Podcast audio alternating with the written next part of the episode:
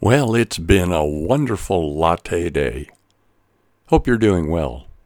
I am. Had a wonderful conversation with uh, a good friend over a latte this afternoon. Thinking a lot about fika, the freedom we have in Christ always. I recall a time I was traveling south in my car heading to uh, a week of ministry. And the Holy Spirit spoke to my heart that He wanted me to talk about fika. And then the idea came freedom in Christ always. And I thought, well, where is that in the Bible?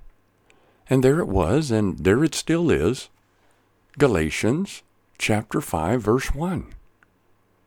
It is for freedom's sake that Christ has set us free. He's made us free. He's completely liberated us, and that we're to stand fast and not be entangled and hampered and ensnared and submit again to a yoke of slavery, to the law, to the rules and the regulations, which we've put off. We've put on a new man. We've put on Christ. Wow. The journey since that day has been amazing.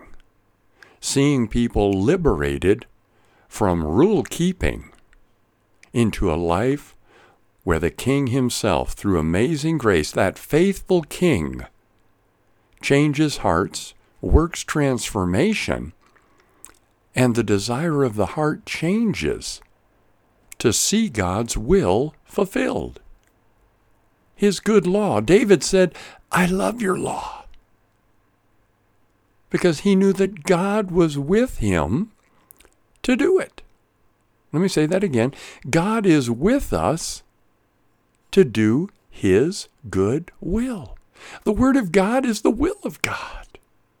God's desire is that we rejoice in His Son, and not only in His setting us free, transforming us from darkness into his marvelous light, but to live in that freedom that he's purchased. The freedom to know him continually, more deeply, intimately, to discover that he has called us into a daily, intimate, personal relationship with himself through the indwelling person of the Holy Spirit. God, who began that good work in you, He wants to complete it unto the day of Jesus Christ. And how does He do it? That's it. How does He do it? Not how do you do it, or we do it, or I do it, but how does God do it? By His Spirit. The Spirit of Jesus Christ, the Holy Spirit of God the Spirit of grace that is in you who believe. In you to work in you. God has purchased you with the blood of Jesus. He's very pleased with his purchase. But he doesn't stop there. He wants to work and work deeply, thoroughly, changing the things in your life and my life that are hindering us from receiving more of Christ more of His rule and more of His reign in our lives, that we might enter into rest as the promise in Hebrews 4. We're resting from our work and entering into the hands of the one who does the work. The plan that He's prepared before the foundation of the earth, that He wants to do it. We walk with Him.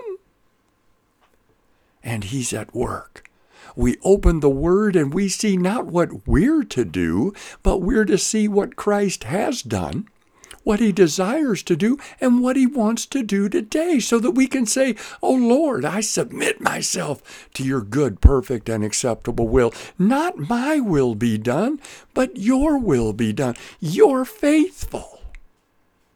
Be encouraged today.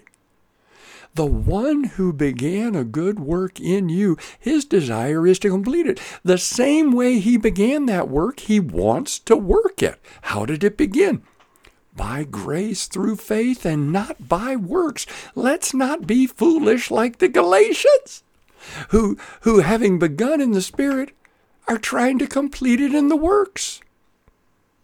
Yes, the law exists, and the lawgiver exists, and the one who works the law in our lives, the one who bears his fruit in our lives, the one who transforms us, he will cause us to be conformed to the image of his dear Son. God bless you today. Looking forward to our next opportunity to share at the kitchen table the goodness of God, the goodness of God that causes us to turn back to Him continually. He's a good God. He loves you, and He loves you so richly and so deeply and so completely and so totally that He's not going to leave you the way you are. Just walk with Him. He'll lead you by the Spirit. He'll work in you according to His good plan for your life. Let Him draw you to Himself through the Word of God. Let Him show you what He wants to do. Not what He wants you to do, but what He wants to do in you, for you, to you, and through you. In that, God is glorified by the working of Christ Jesus in and through your life. God bless you today. Looking forward to Fika time tomorrow. God bless. Good day.